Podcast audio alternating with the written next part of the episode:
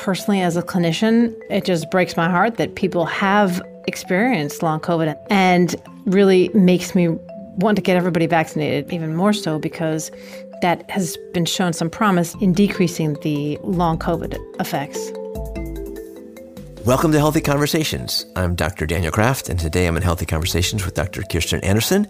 She's a Senior Medical Director for New England for Aetna and CVS Health. Welcome to Healthy Conversations, Dr. Anderson. Like me, you're trained in internal medicine, and you've had a really fascinating career to date, blending internal medicine, epidemiology, and now your positions with Aetna and CVS. Yep. I trained in internal medicine, but I always had an interest in public health and specifically epidemiology.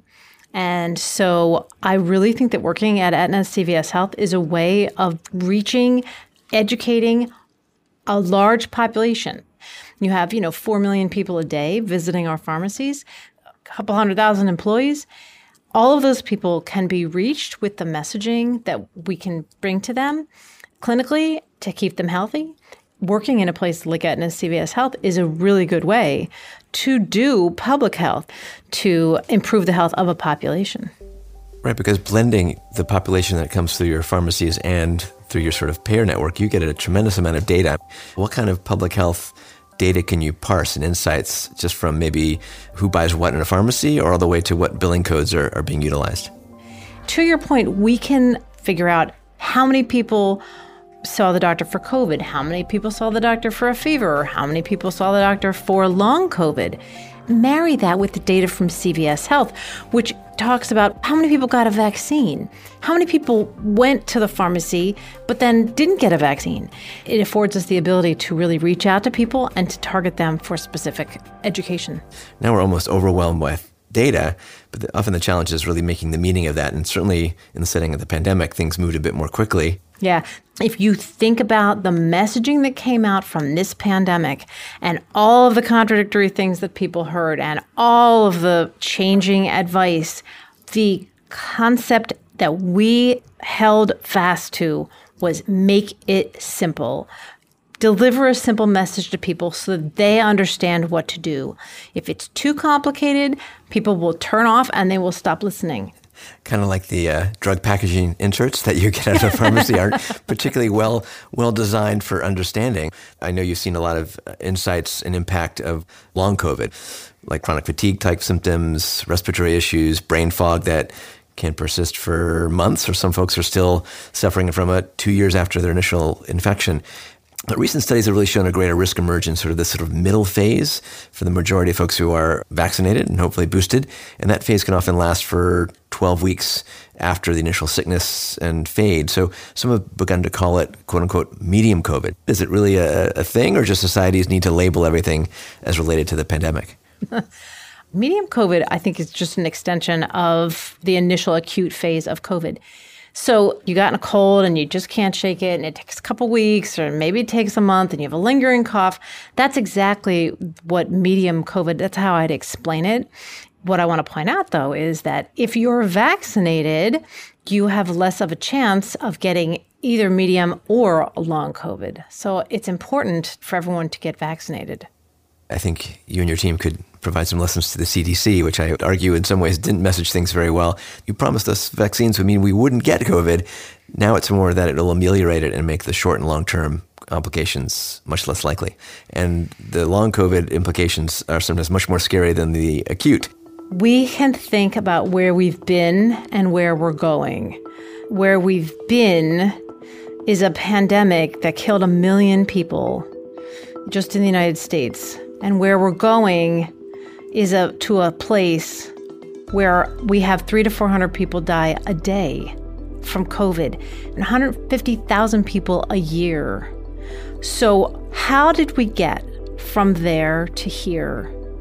Vaccines have gotten us to the point where we can have a more normal life than we had during the pandemic. And that is a good message we can communicate to people totally agree, though we still see a shockingly high number of Americans who are not vaccinated or sometimes feel like they think the pandemic's in a rearview mirror, and we're entering, as we speak, the fall and winter of 2022, where new variants are rising, and a relatively small percentage of folks have gotten the new bivalent booster.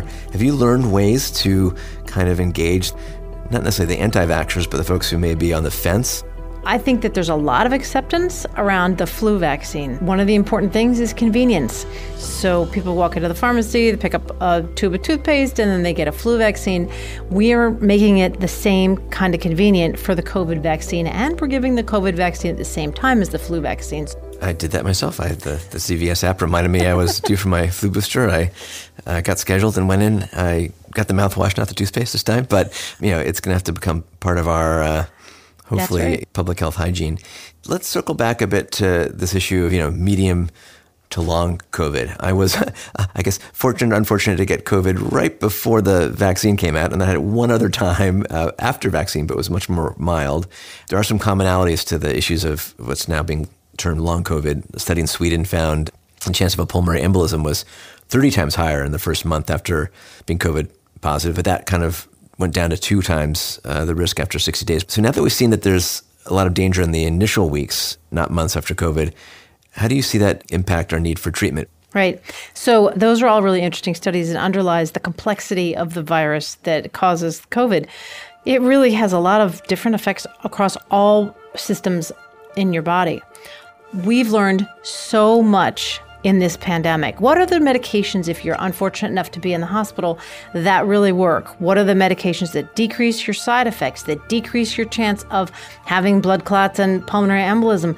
We also have outpatient treatments. So we have Paxlovid, and that can be prescribed by the pharmacist to help people who are at risk of becoming severely ill. It's a little bit of hard medication to take because it has some side effects, but it's extremely effective in decreasing the symptoms and decreasing the length of infection. So you have a, a good way of protecting yourself if you're very vulnerable. There's always shifting definitions of who's vulnerable, so many factors from genetic to other comorbidities you might have that have different paradigms. As you said, a pharmacist can prescribe Paxlovid. Will we be in an era soon where you've tested positive, your app knows you've tested positive because you have a digitally connected diagnostic, informs your clinician, your public health system, but also, you know, routes the Paxlovid prescription from your pharmacy and it arrives by drone or by delivery service at your door, particularly in those first couple of days when it's most effective. We're uh, far off from that, especially the drone part delivering you Paxlovid. But I think that one of the things that we really strive to do is the test to treat. Here's the way this works. So you've gone to CVS, you have had a test, it comes back positive, and within the medical record that we have at CVS, we can see that you don't have any contraindications, then that medication can be prescribed at the time. So, right then. That's why it's important to have this interoperability so that we can get it off the shelf and into your hand. I heard a report recently that we know about some of the social disparities from the pandemic, but that, let's say, in the African American population, a much lower fraction who was eligible for Paxlovid ended up receiving it. Are there ways you've seen to sort of enhance the understanding that these antivirals can be particularly helpful? So during the pandemic, we really partnered with all kinds of community organizations to get the word out about testing, about vaccination.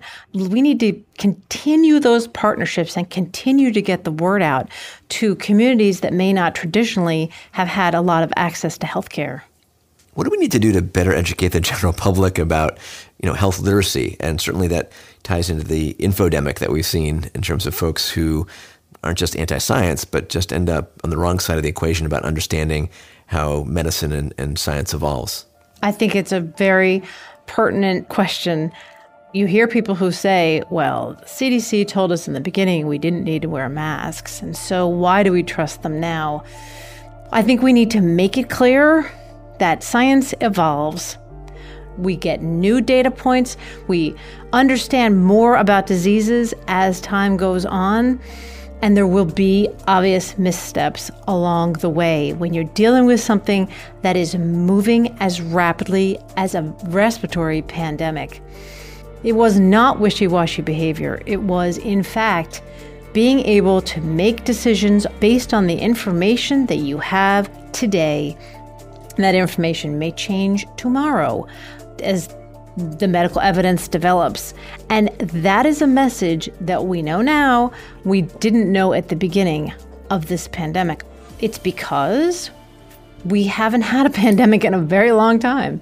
So people are very used to having absolute answers about how to address diseases.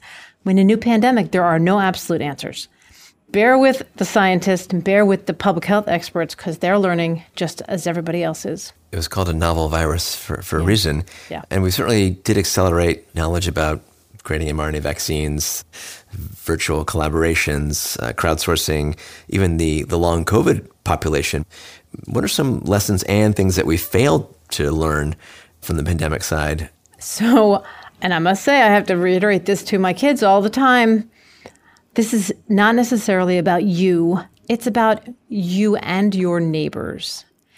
But they say, Mom, if I get COVID, I'll be fine. And I say to them, it's not about you, it's about your friends grandparents, your friends' friends who are immunocompromised and you don't know about it, your friend's parent who has a kidney transplant. People did come to understand in this pandemic that it's a respiratory illness that can be transmitted from person to person, but they didn't clearly see the chains of transmission and how important it is to break those chains. 100%.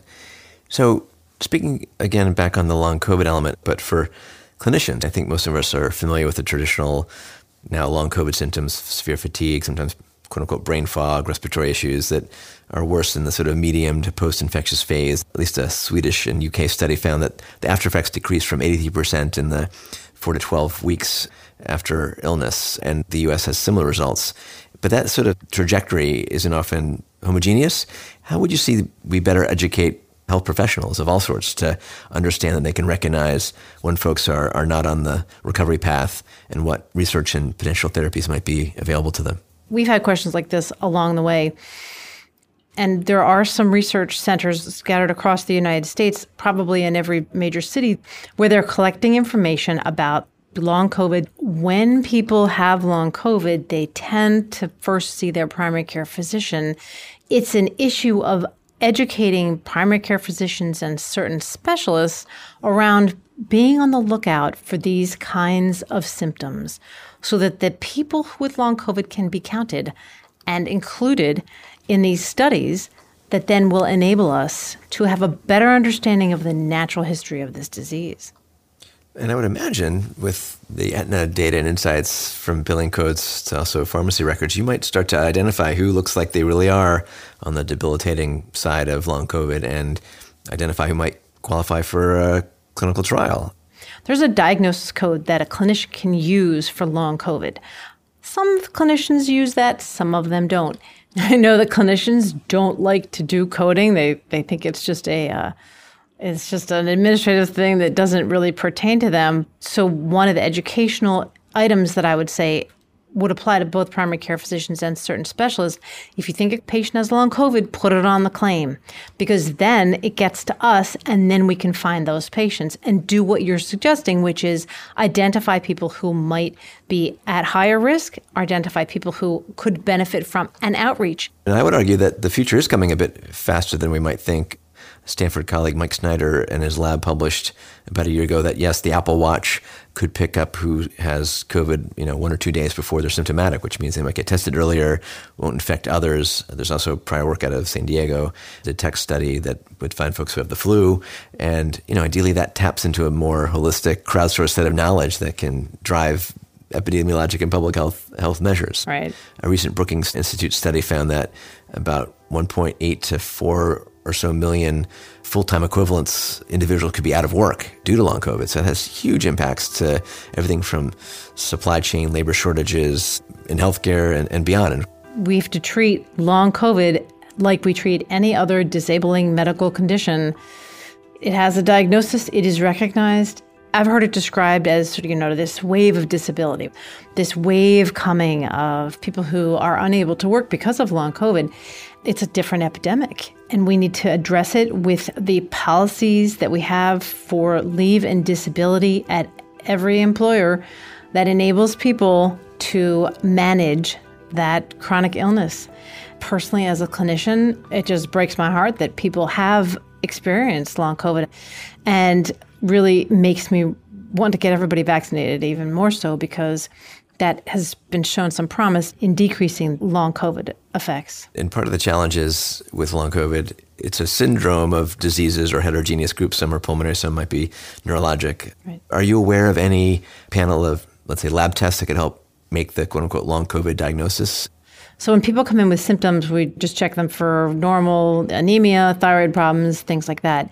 So there is no one panel, but I think it's important to document and code so we can understand the magnitude of this problem. I recently came across a paper where researchers had analyzed data from many folks in the long COVID diagnosis realm, and they'd found an increased level of about 12 proteins involved in oxidative stress, metabolic reprogramming, cell adhesion, which sort of facilitates cellular interactions compared to those who were negative for the longer impact. So I think we'll start to maybe be able to look at our proteome and metabolome and find more folks at risk.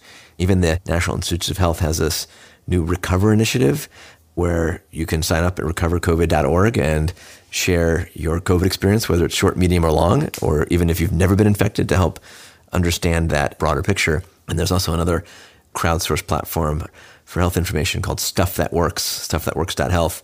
I think several hundred thousand people who've shared what's worked and not worked for their short, medium, and long COVID. So I think we'll learn a lot from the power of the crowd. But I'd like to caution that just a little bit. The power of the crowd is a good thing, but it needs to be confirmed with large scale clinical trials.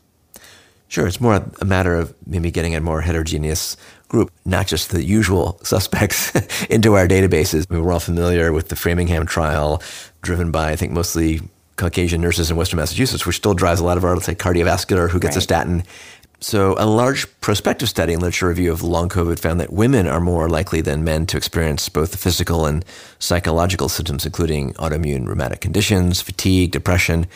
Do you have any thoughts about this sort of finding and why some people might be more susceptible? And how can we help medical professionals address the disparities in who gets diagnosed and what might best help them?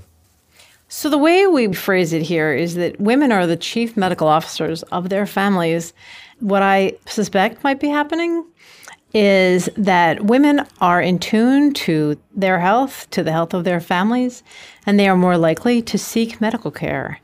And I'm not sure whether women are more susceptible, but they're maybe more aware. Um, if we really do think that there's true disparities around, you know, women getting long COVID more than men, then again, it's something that we need to make our healthcare professionals aware of there's been examples in the last few months where a Australian company called ResApp uh, was acquired by Pfizer. They developed the, the ability to listen to your your voice or your breath or your cough and determine is that a cold croup from RSV as we have right now or COVID. Yeah, that's pretty neat. Have you seen anything else interesting in that space? Well, what I think is interesting in that space is what we're doing right now with virtual, really trying to encourage people to connect with a clinician virtually. I'd like to encourage people to try to do that. So all over the country, we just do not have enough doctors and nurses and practitioners to see everybody. And so using digital care, using virtual care to take care of some of these things, I think solves a big problem. Let's say you go to your primary care doctor for a visit. You can't get in to see that doctor for another year. I mean, that's the case with me. I can't see my primary care physician. I can see him once a year. Okay. So, what do I do in the interim? I can talk to him virtually.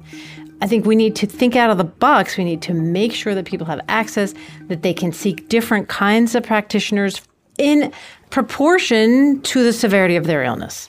And COVID's certainly been an accelerant for, let's say, virtual care, digital health in general. Have you seen some new solutions emerge, and, and what might you think you'd ask the powers that be to help uh, generate next? Well, I'd ask the powers that be to fund public health. So, if you think about this from a historical perspective, we had most of the diseases in our country and our world, they were due to public health problems like proper sewage disposal, lack of clean water, diseases that we got from burning coal, anemias because of nutritional issues. So, we had this constellation of issues that made us sick and that were fixed by public health. And we don't remember that in this country we spent a long time not thinking about public health and then we get a pandemic of this magnitude and we don't know what to do and because our public health infrastructure has been so decimated. It's a shell of what it could be. And so, if I would ask for something in the future, I would ask for funding for public health. So, the next time someone says, call your public health department, it's not something that operates from nine to five, Monday through Friday. There would actually be people there who could help you. And that's what I think we need. We also need more trust in public health. Many public health officials have resigned, they've been threatened. And so shoring up trust in the public health system and funding that. That's going to be critical for the next time we encounter one of these. You need that leadership. You need leadership in public health to be able to say, you know, A, you can trust us, B, we're doing this for you. How do we address that trust issue? Some see Dr. Fauci as a hero, as I do, and others are demonizing him. We teach sex ed in high school. She would be teaching um, public health and epidemiology and how to understand clinical trials and vaccines and, and help people realize that most of our longevity, you know, went from 40 something years of average life expectancy 100 so years ago to 70 plus was all mostly driven by public health measures, not by fancy anti-cancer uh, gene therapies. Yeah, teaching it in school would be a great idea. I recently actually heard a talk from Michael Milken, of all people, about a little bit of the history of public health going back to you know, the polio epidemic. And when the Salk vaccine came around, there were some similar, let's say, issues of distrust and folks not rushing to get it for them or their kids. And it turned out when they found the right public figure to take it, it changed the perspective, and that was Elvis Presley. uh, so, who's the Elvis Presley of 2022, 2023, who might help move the needle from some of the folks who are public health or, or vaccine resistant? That's a good question. We've had all kinds of people try to be the Elvis Presley. Each generation has their own Elvis Presley. So I'm not sure that just one figurehead would do it in this age of social media. One of the things that we find drives patient behavior is fear and anxiety. And one of the things that I was very honored to do over the past several years this pandemic was to be a voice of sort of calm within the organization and also for our customers is to be able to say, here's what we know, here's what we're going to expect, and here's what you could do. And that serves to reduce anxiety. It reduces people's anxiety about the future. It reduces their anxiety that leads to unnecessary ER visits. Reducing that anxiety is really important in keeping a calm and healthy workplace. And so I think that it's important that we not only have public health messages from the CDC, but every place that you can get a message at your pharmacy, at your employer, is the right place to say, here's what we know, here's what we should do about it, and here's what you can do to protect yourself. Well, Dr. Kirsten Anderson, thank you so much for joining us today on Healthy Conversations. Thank you, Dr. Kraft. And you can find other healthy conversations at healthyconversations.health.